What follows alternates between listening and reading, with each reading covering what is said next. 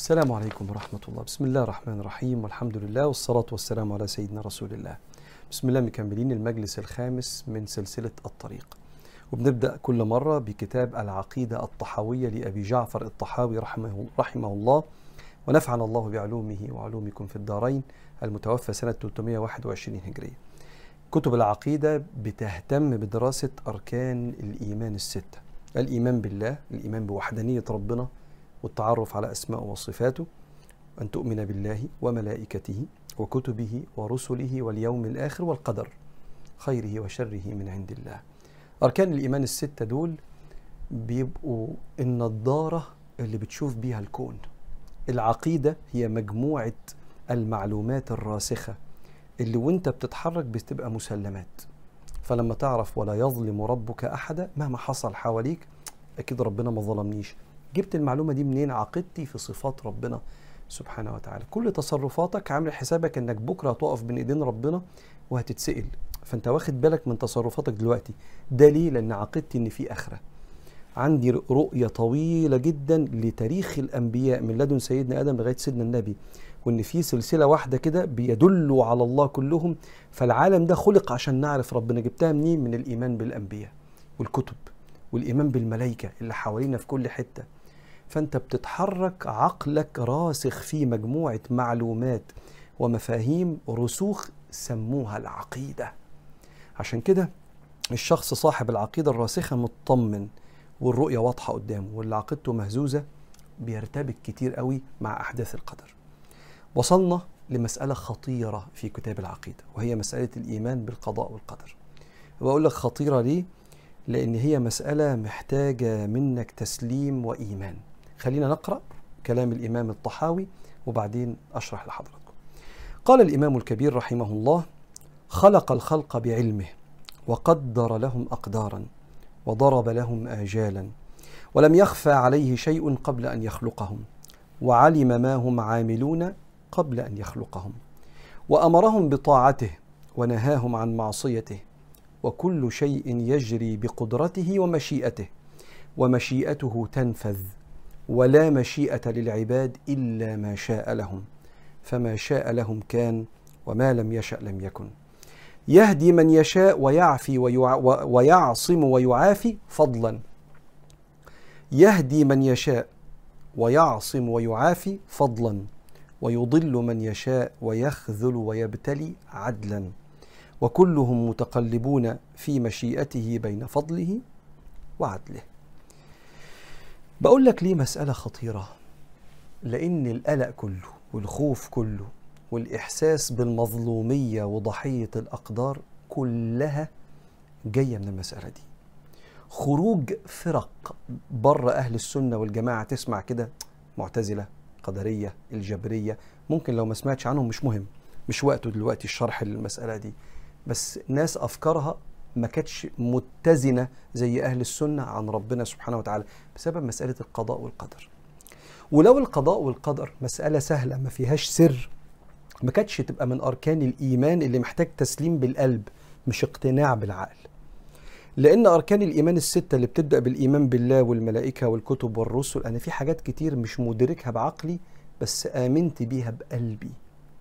لأن أنا لا أحيط بالله ومع ذلك مؤمن بكمال وجمال الله سبحانه وتعالى. يا بس أنا ما شفتش؟ آه بس أنا فهمت حاجات خلتني أؤمن وأصدق. مش زي بني إسرائيل لن نؤمن لك حتى نرى الله جهرة لا إحنا آمنا بالله.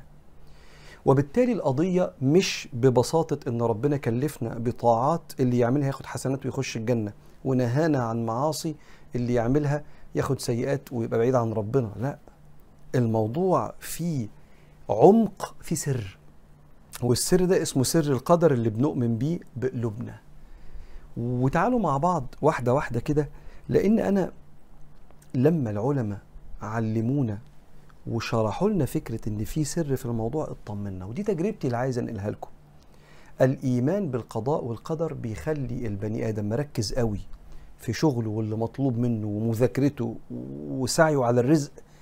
بكم كبير جدا من اجتهاد الجسد والعقل لكن القلب سايبها على الله.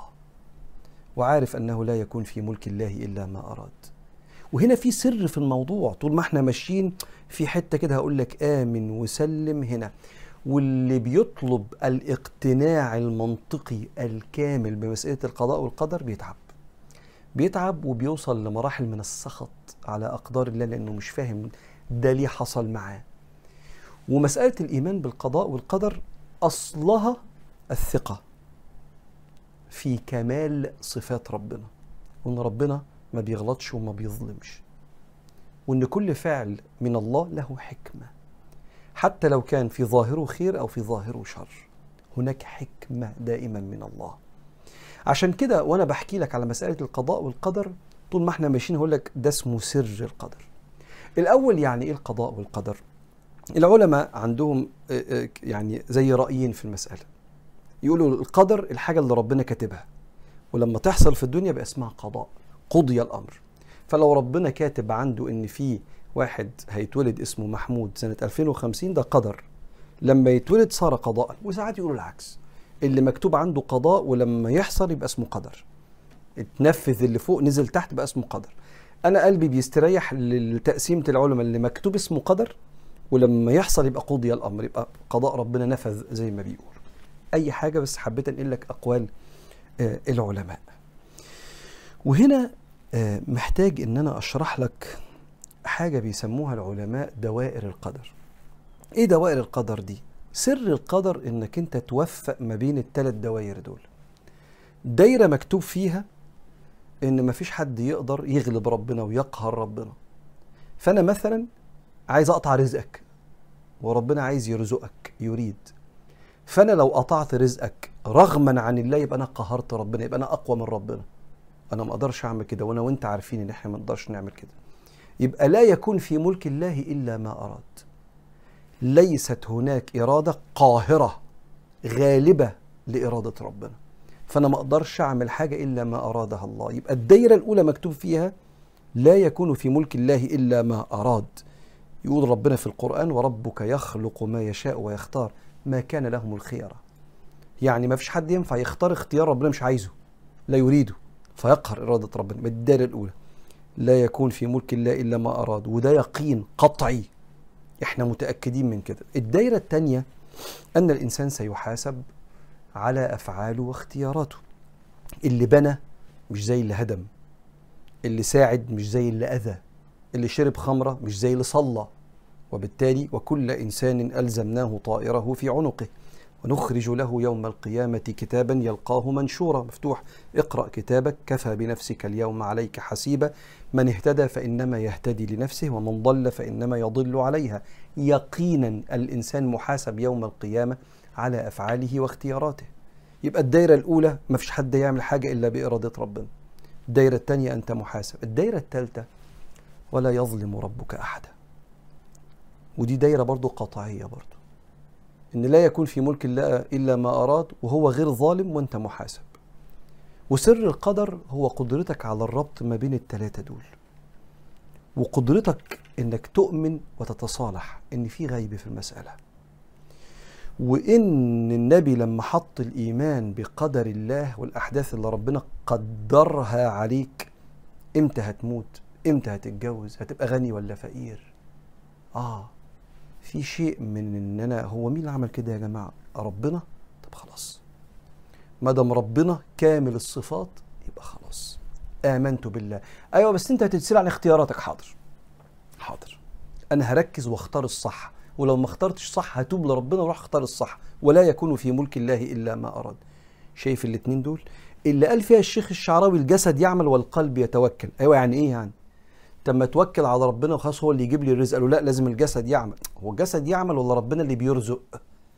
قال له فامشوا في مناكبها وكلوا من رزقه.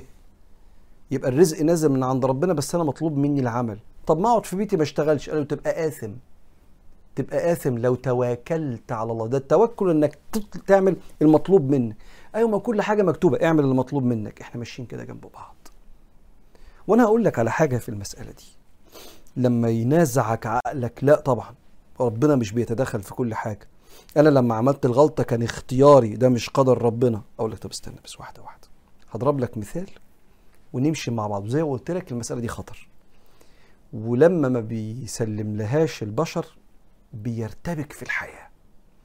أنا بقول لك زي ما كنت لسه بقول لك من شوية أنا هقطع رزقك. فأنت بتقول لي لا ما تقدرش. أقول لك ليه؟ أنا صاحب الشغل. أنا هقطع رزقك. تقول لي الرزق بإيد ربنا. بقول لك أنا صاحب القرار. وأنت بكرة مش هيخش لك ولا مليم لأن أنا اللي بقبضك. فأنت قلت لي ما تقدرش تعمل حاجة ربنا ما أرادهاش. أنت صح. وأنا خرجت بره قيمة نفسي كعبد. لا أنا ما أعرفش أعمل أي حاجة إلا إذا أراد ربنا.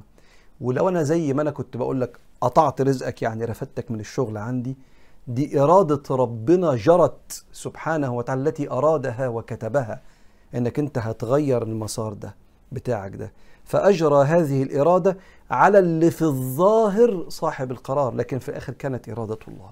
معترض على المثال ده؟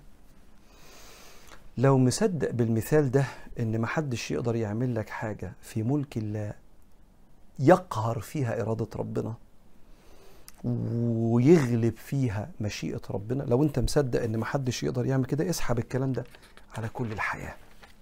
الله سبحانه وتعالى لم يمر عليه لحظة جهل ولن يمر عليه لحظة جهل فهو بكل شيء عليم. فربنا شايف الزمن كده شايف قبل ما تتخلق من أول بيسموه الأزل من الأول خالص وشايف لغاية ما لا نهاية. وانت في افعال هتعملها ربنا يعلمها. ما هو ربنا ما ينفعش يبقى بيجهل المستقبل لأن كده ربنا بيمر عليه لحظات جهل وربنا لا يمر عليه لحظات جهل لأنه بكل شيء عليم. فربنا كتب كل شيء هيحصل. فلا تستطيع أن تخالف بأفعالك إلا ما هو قدر في علم الله لك. فكل شيء مكتوب لن يخالفه الإنسان. كل شيء مكتوب لن يخالفه الإنسان لأنه كان من علم الله الذي يعلم كل شيء. ومن هنا أنا محتاج أن أنا أرجع لنص الإمام. قال خلق الخلق بعلمه. آه هو ربنا لا يبدو لي شيء. يعني إيه لا يبدو لي شيء؟ يعني مش بيطرأ على علمه. إيه ده؟ ده في موضوع لا ما فيش كده. لا ربنا كل علمه عنده دفعة واحدة كده. ما فيش شيء مستجد. فربنا سبحانه وتعالى عارف اللي هيتولد سنة 2300 لو الدنيا لسه موجودة هو داخل الجنة ولا داخل النار؟ ويعلم كل شيء. فواحد يقول إيه بقى؟ وده سؤال بشري في شيطان كبير في الحتة دي برضه. سؤال بشري لما هو عارف كل حاجة ليه عمل كده؟ أقول له استنى. أيها العبد هتتعب قوي هتتعب قوي لما بعقلك كده تناطح. تناطح يعني إيه تقول؟ أنا عايز أفهم كل حكمة ربنا من كل حاجة.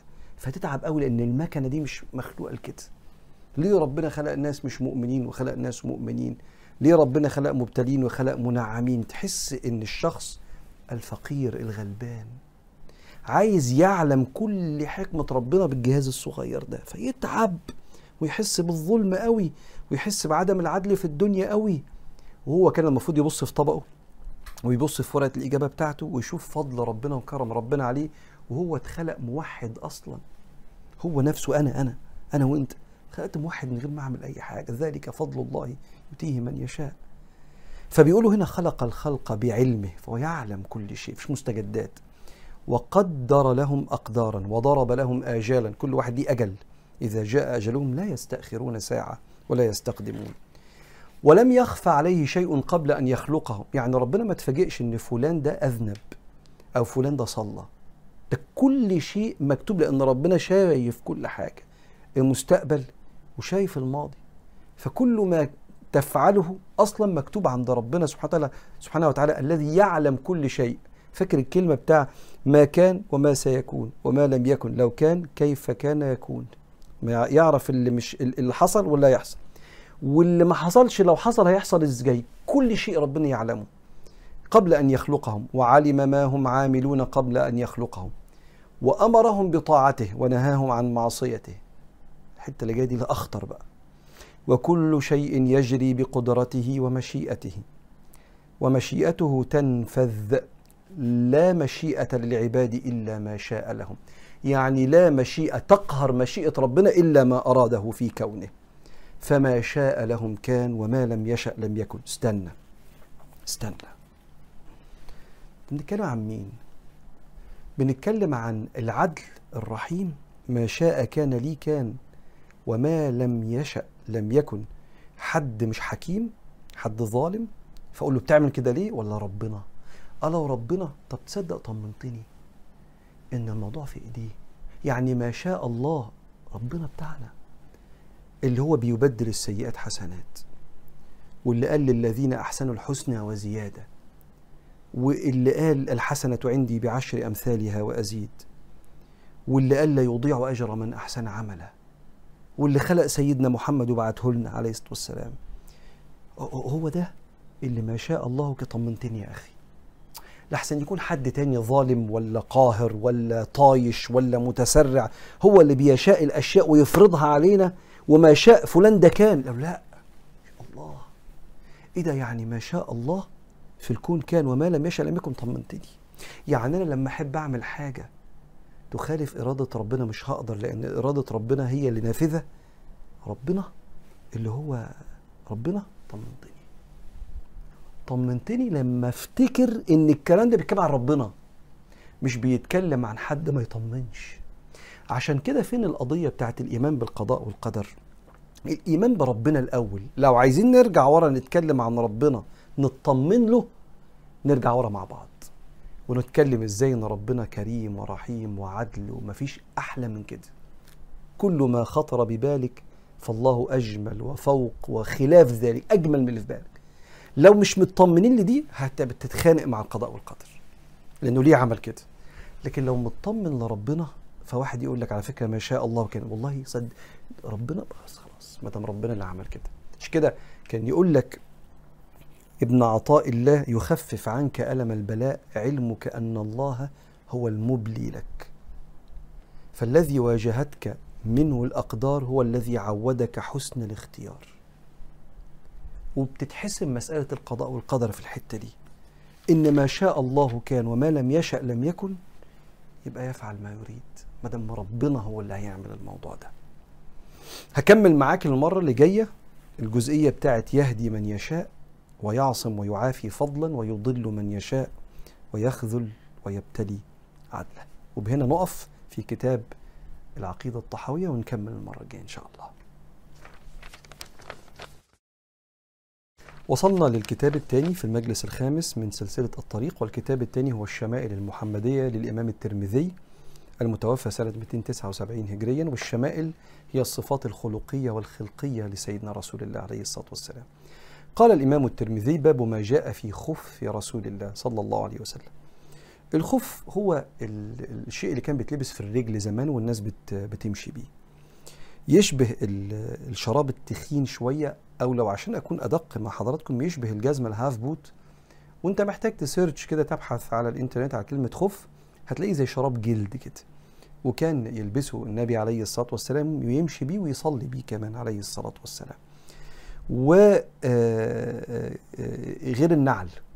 النعل كان حاجة يشبه الشبشب كده أو الصندل هيجي الكلام عنه. لكن الأول إيه خف النبي بقى؟ يقول الإمام الترمذي الترمذي عن ابن بريدة عن أبيه أن النجاشي النجاشي ده ملك الحبشة. أن أن النجاشي أهدى للنبي صلى الله عليه وسلم خفين أسودين ساذجين فلبسهما ثم توضأ ومسح عليهما. ساذج يعني أسود بيور أسود خالص السواد. ويقال ساذج يعني زي ناعم كده. فالنجاشي بعت للنبي عليه الصلاة والسلام بعض الهدايا. كان منها خفين أسودين النبي كان يلبسهم ويتوضا عليهم. وكان بيبقى الخف زي ال half boot كده بيتلبس كده لمنتصف الساق تقريبا. عشان كده النبي كان بيمسح عليهم عليه الصلاة والسلام. وهنيجي في الفقه على مسألة المسح على الخفين. وقال المغيرة بن شعبة أهدى دحية دحية ده صحابي اسمه دحية الكلبي. أهدى دحية للنبي صلى الله عليه وسلم خفين فلبسهما. وقال إسرائيل عن جابر عن عامر وجبة فلبستها حتى تخرقا لا يدري النبي صلى الله عليه وسلم أذكي هما أم لا. سيدنا النبي عليه الصلاة والسلام لما جات له الخفين دول لبسهم وما سألش. هما الخفين دول من حيوان مذبوح ذبح شرعي ولا لا؟ إنما البسهم على طول. وهنا الإمام تحت بيقول آه إن هو آه مذبوح ذبح شرعي ومدبوغ ولا مش مدبوغ وقال الأصل في الأشياء المجهولة الطهارة. حتى فقهية إنك أنت لما تيجي تلبس حاجة الأصل فيها يكون أنها طاهرة إلا إذا جالك معلومة غير كده. بس خلاصة المسألة شكل خفين النبي عليه الصلاة والسلام كانوا جلد أسود. باب ما جاء في نعل رسول الله صلى الله عليه وسلم. قلت لأنس بن مالك سيدنا قتادة بيقول لسيدنا أنس كيف كان نعل رسول الله صلى الله عليه وسلم؟ قال كان لهما قبالان. القبال آه، في نعل النبي عليه الصلاة والسلام زي السيور كده. عارف لما تلبس آه، آه، شبشب ويبقى فيه استكين من قدام أو يبقى فيه حتتين جلد من قدام بتحط فيهم الصوابع؟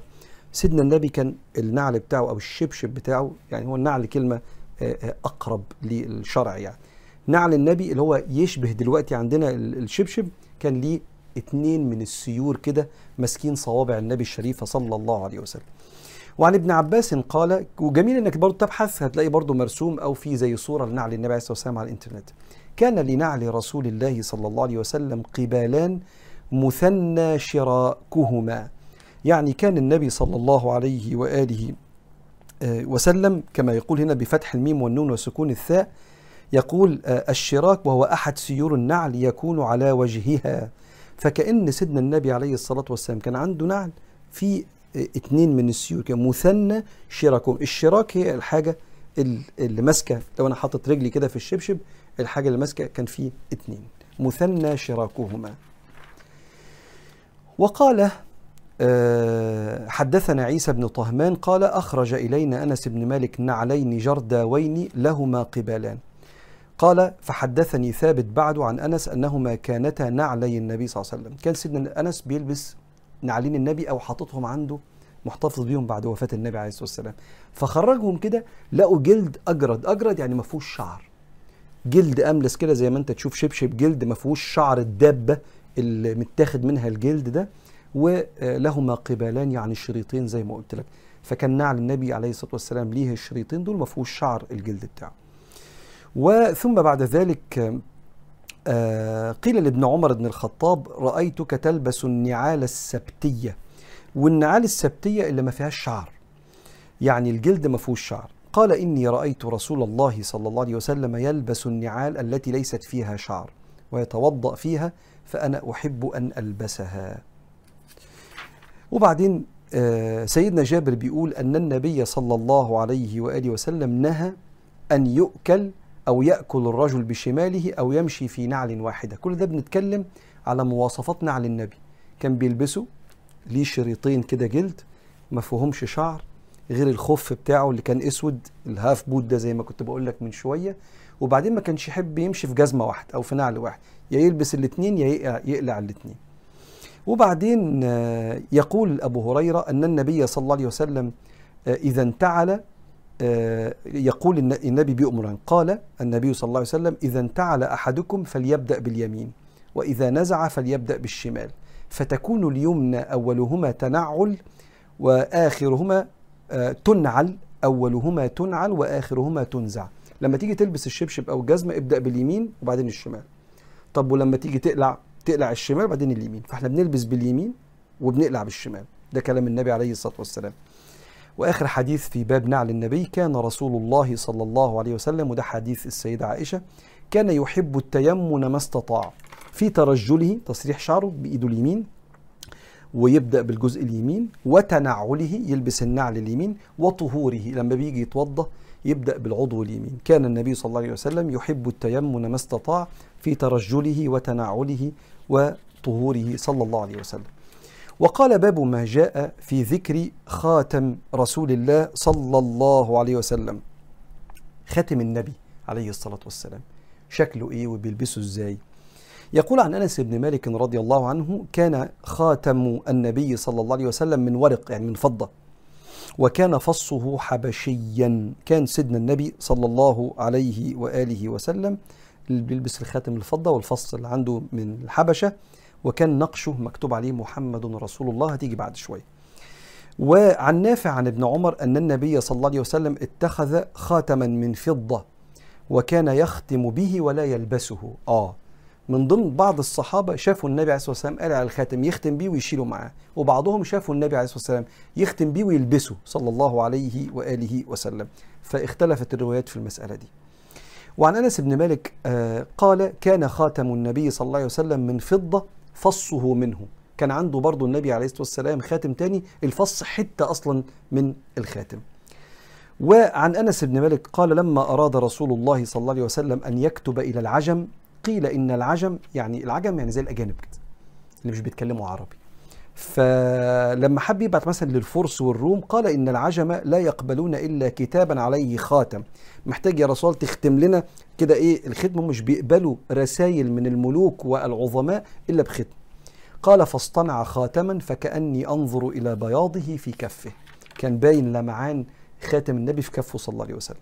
وعن أنس بن مالك رضي الله عنه قال كان نقش خاتم رسول الله صلى الله عليه وسلم محمد سطر ورسول سطر والله سطر. وأنت زي ما بقول لك كده لما تعمل سيرش عليه هتلاقيه مشهور جدا الله رسول محمد محمد سطر ورسول سطر والله سطر. وعن أنس بن مالك آه قال أن النبي صلى الله عليه وسلم إذا دخل الخلاء نزع خاتمه. آه لما كان يروح صلى الله عليه وسلم لقضاء الحاجة يعني زي عندنا كده يخش الحمام كان بينزع الخاتم اللي عليه الذكر. والعلماء هنا في الفقه معلومة مهمة يقولوا تعمل كده وتحطه في جيبك لو تقدر أو لو واحد خايف على الحاجة من الضياع ما عندوش حاجة يشيلها خلاص يبقى قدر ربنا ويخش الحمام بالحاجة اللي فيها ذكر إذا خشي عليها الضياع. آخر حديث في مسألة خاتم النبي صلى الله عليه وسلم. آه حديث ده بيوجع قلبي قوي يقول ابن عمر اتخذ رسول الله صلى الله عليه وسلم خاتما من ورق يعني من فضة فكان في يده. ثم كان في يد أبي بكر ويد عمر ثم كان في يد عثمان حتى وقع في بئر أريس نقشه محمد رسول الله. سيدنا عثمان قلع الخاتم بتاع سيدنا النبي عليه الصلاة والسلام وكان بينظفه في البير. وقع منه. بس تتخيل اليوم ده كان عامل إزاي على سيدنا عثمان؟ إن خاتم خاتم النبي مش خاتم شبه خاتم النبي لا خاتم النبي نفسه. وقع من سيدنا عثمان في البير وكان ده قدر ربنا. على سيدنا عثمان بن عفان يضيع منه خاتم سيدنا النبي صلى الله عليه وآله وسلم. خلينا ناخد كمان باب و ونختم على كده في الشمال. باب ما جاء في تختم النبي صلى الله عليه وسلم. يعني كان بيلبسه إزاي؟ وعن علي بن أبي طالب أنه قال أن النبي صلى الله عليه وسلم كان يلبس خاتمه في يمينه. دي رواية وردت عن سيدنا علي إنه كان بيلبس الخاتم في اليمين. وعن ابن عمر أن النبي صلى الله عليه وسلم اتخذ خاتما من خاتما من فضة وجعل فصه مما يلي كفه. ساعات سيدنا النبي كان الفص يقوم عامل الخاتم كده فيبقى الفص جوه. فتلاقي النبي لابس الخاتم كده والفص جوه. وساعات صلى الله عليه وسلم كان يسيبه بره كده مما يلي كفه. ونقشه فيه محمد رسول الله. آه ونهى أن ينقش عليه أحد أو أحد عليه. يعني كان في وقت حياة النبي قال ما حدش يعمل خاتم زي بتاعي. ليه؟ اصل ده خاتم آه آه النبي عليه الصلاة والسلام. خاتم الحاكم خاتم اللي لما بتعمل كده يبقى ده الدولة الإسلامية فما ينفعش واحد يعمل زيه. فهو الذي سقط في بئر أريس. وكان الحسن والحسين يقول سيدنا جعفر بن محمد يقول عن أبيه كان الحسن والحسين يختتمان في يسارهما. الحسن والحسين كانوا ساعات يحطوا الخاتم في إيديهم الشمال. وكان أن عن أنس بن مالك أن النبي صلى الله عليه وسلم كان يختتم في يمينه. نقف هنا. عرفت دلوقتي شكل خاتم النبي مكتوب عليه إيه كان بيلبسه فين والحسن والحسين كانوا بيلبسوه فين وشكل نعل النبي وشكل خف النبي عليه الصلاة والسلام. نتوقف هنا ونكمل المرة الجاية إن شاء الله على خير. وصلنا مع حضراتكم للكتاب الثالث في المجلس الخامس وهو كتاب الفقه الواضح من الكتاب والسنة على المذاهب الأربعة تأليف الدكتور محمد بكر إسماعيل رحمه الله. المتوفى سنة 2006 ونفعنا الله بعلومه وعلومكم في الدارين.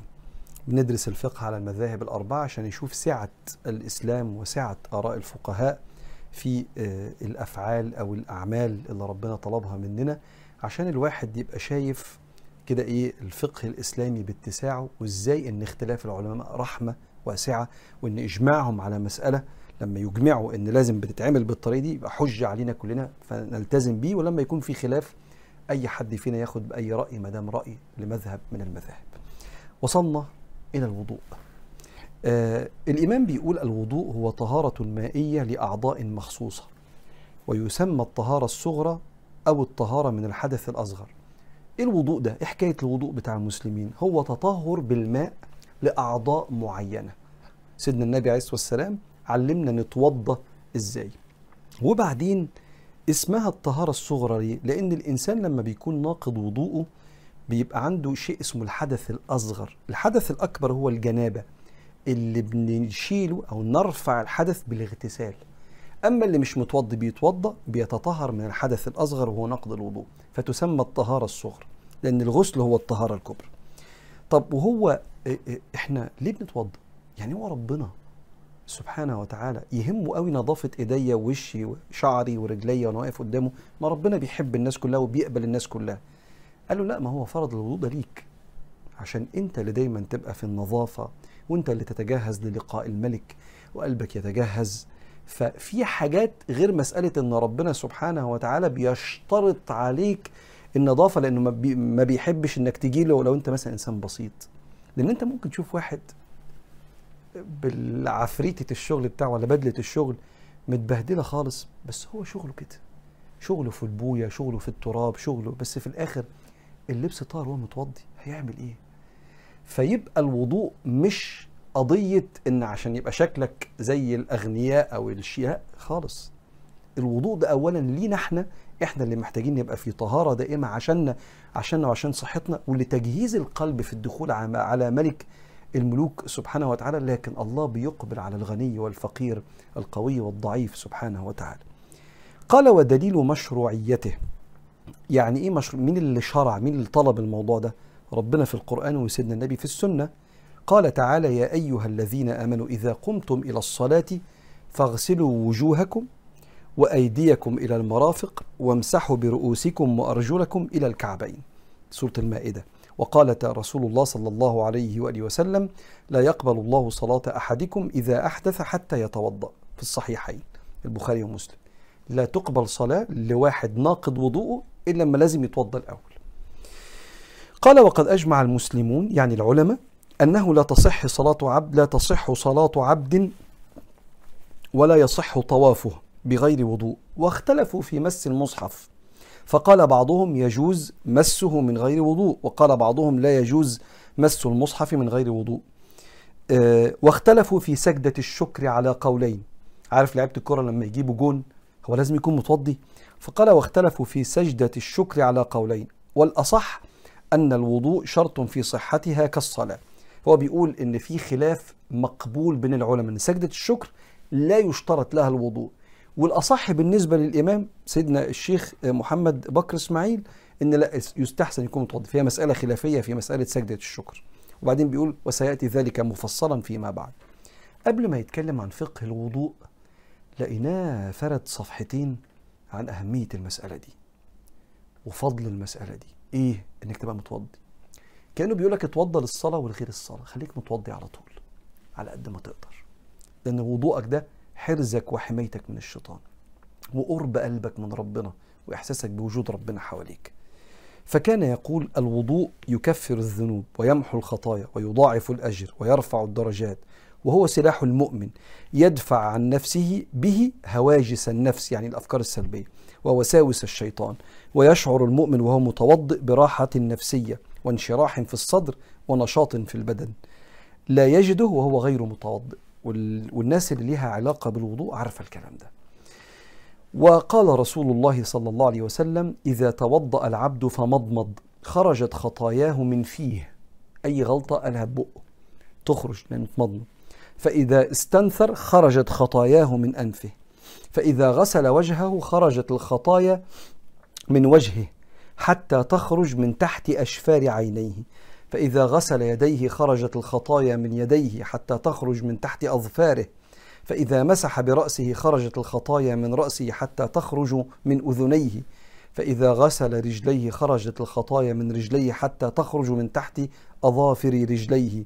ثم كان مشه إلى المسجد وصلاته نافلة. رواه الإمام مالك والنسائي. يقصد بالحديث ده إن الإنسان لما بيتوضأ الوضوء لوحده تكفير للسيئات.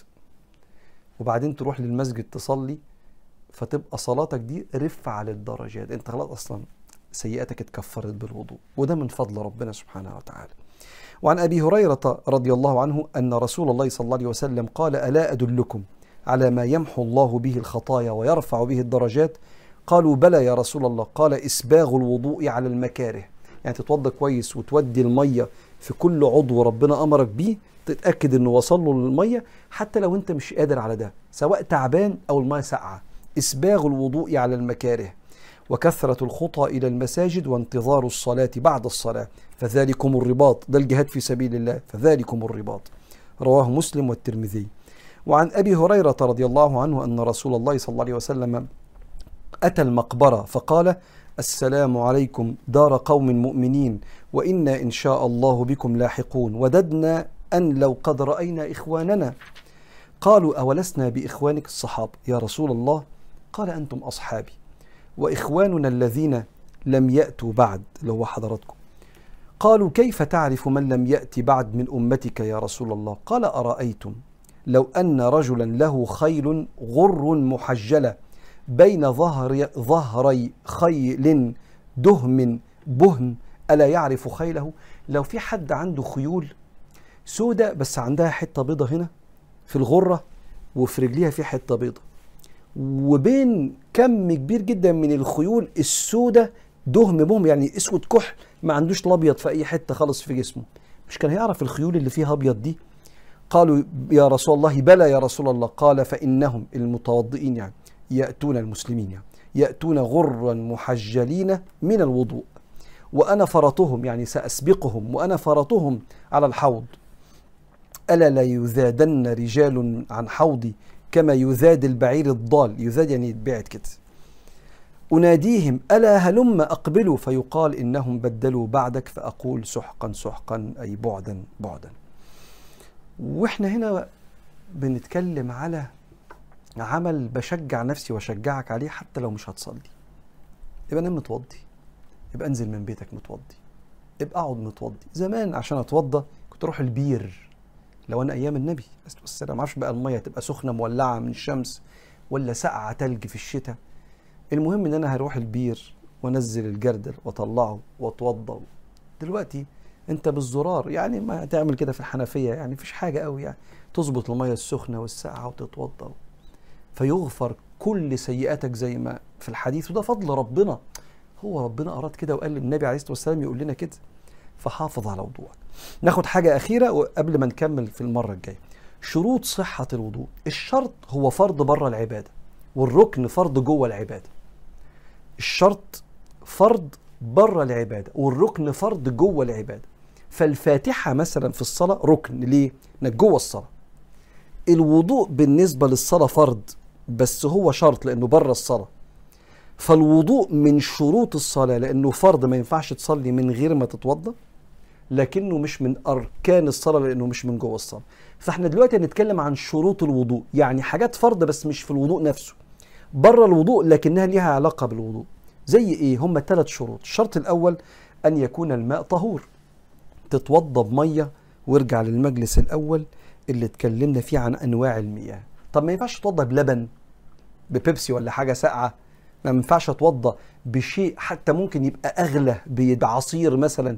أغلى من الماء قال له لا لازم يبقى ماء طهور. فده شرط من شروط صحة الوضوء. الشرط الثاني عدم الحائل. ما ينفعش على اللبس ده. لازم أشيل فيبقى دراعي باين كده فأتوضى عليه. بخلاف الحكم بتاع الرجلين بتاع المسح على الخف أو المسح على الشراب اللي هنجيله بعدين. لكن كل أعضاء الوضوء لازم ما يبقاش في حائل. وده اللي هيدخلنا في مسألة المونيكير بتاع البنات لما المفروض يشيلوه قبل ما يغتسلوا أو ما يتوضوا لو المونيكير ده ما بيوصلش مية. قال عدم الحائل الذي يحول بين وصول الماء إلى البشرة كالشمع والدهن والأصباغ الصلبة كالمونوكير والأكلادور هو كاتب كده سيدنا الشيخ.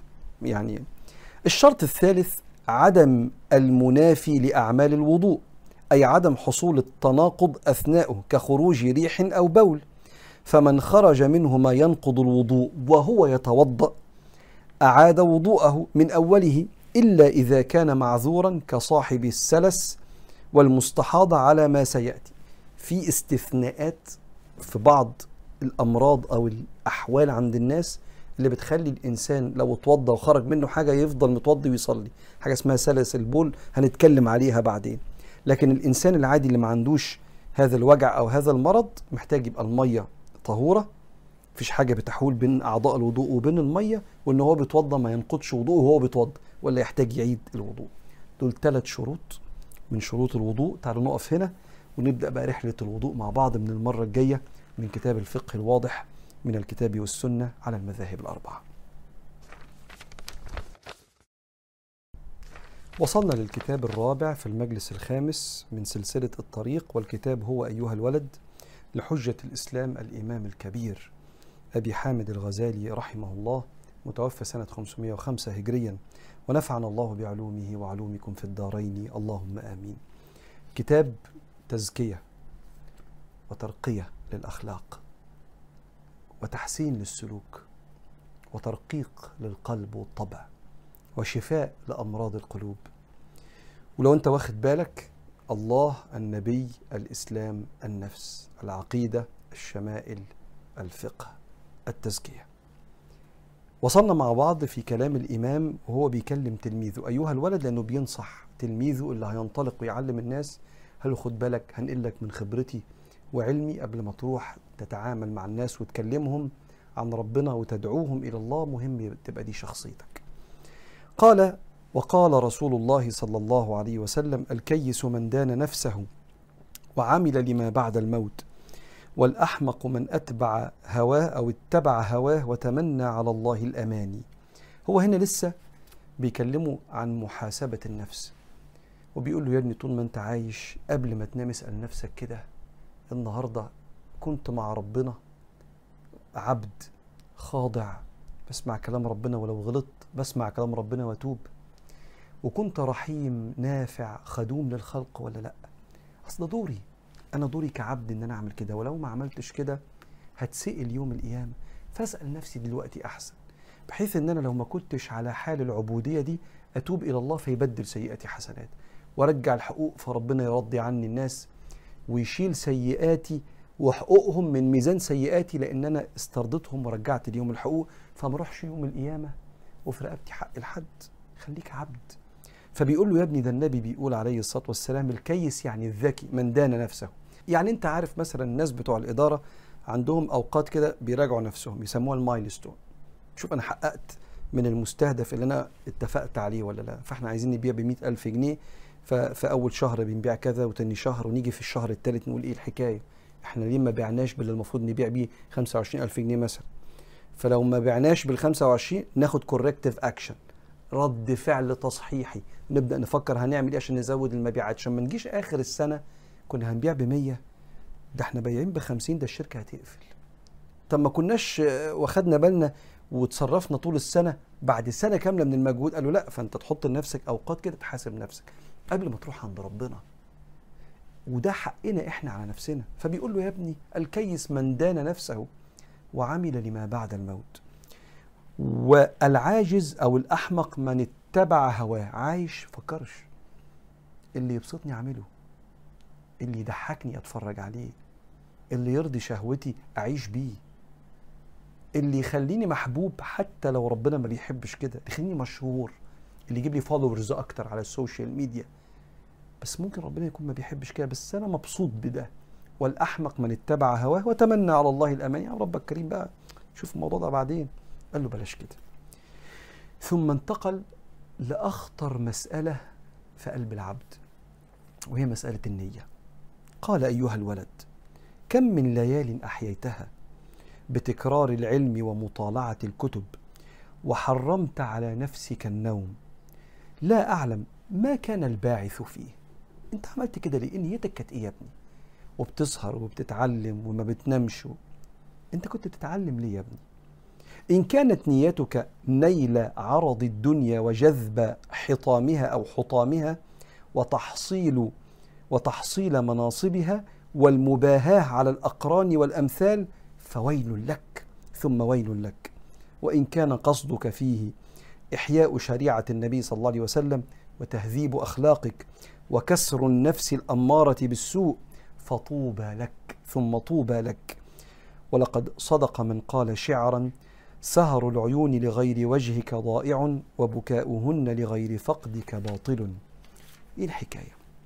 بقول له يا ابني إذا كنت أنا أبوك ولا شيخك فبقول لك يا ابني أنا بشوفك بتتعلم كتير بتسهر وبتحفظ. بتعمل كده ليه؟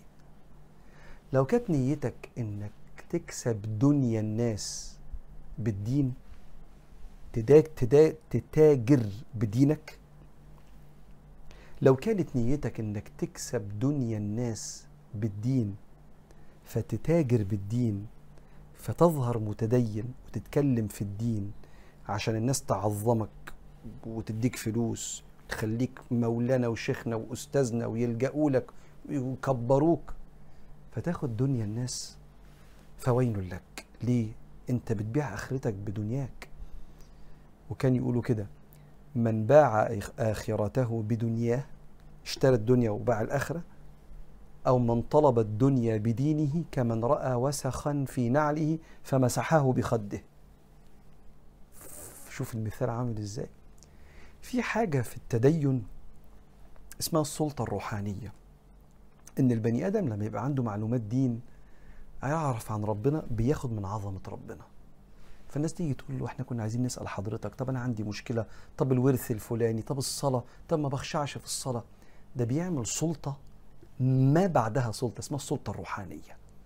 إن أنا اللي بقول لك تعمل إيه مع ربنا بقول لك تعمل إيه في أهم حاجة في حياتك. مع تعظيم الناس لأهل العلم والدين كمان لأن أهل العلم والدين بياخدوا من عظمة ربنا ده بيدلونا على ربنا. بيورثوا من الأنبياء الوقار وهيبة الناس. إن العلماء ورثة الأنبياء. فبيقول له يا ابني هو أنت بتتعلم ليه؟ أوعى تكون بتتعلم عشان تحصيل الدنيا وحطامها أو الوصول للمناصب والمباهاة على الأقران والأمثال. أنت ما تعرفش أنا اللي أعرف. أقران يعني زيك. فأنا أبقى أنا وأنت كنا مع بعض في نفس الديسك في المدرسة ولا جيران بس أنا بفهم أكتر منك. حتى أنا اللي بنصحك وأنا اللي بأئمك في الصلاة وأنا اللي بخطب بيك الجمعة. قال له يا ابني اتعلم. لو جالك المنصب وجالك الرفعة في الدنيا كان بها نعمة. يبقى ربنا أكرمك وأعزك بالدين.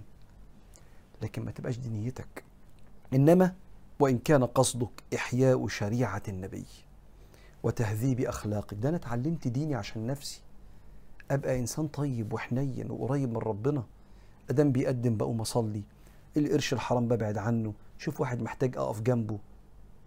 أشوف واحد عايز يتعلم أساعده وافهمه اللي أنا ربنا فهمه لي وأنا حاسس إن أنا اللي محتاج له أكتر. فبيقول يا ابني وتهذيب أخلاقك وكسر النفس الأمارة بالسوء فطوبى لك يعني الجنة.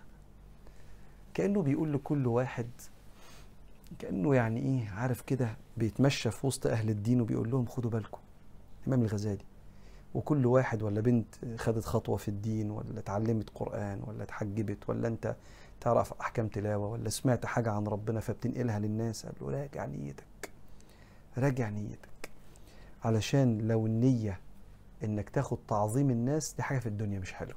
لكن لو النية الخدمة يا سلام. يبقى أنت كده بتهذب نفسك وبتخدم الخلق.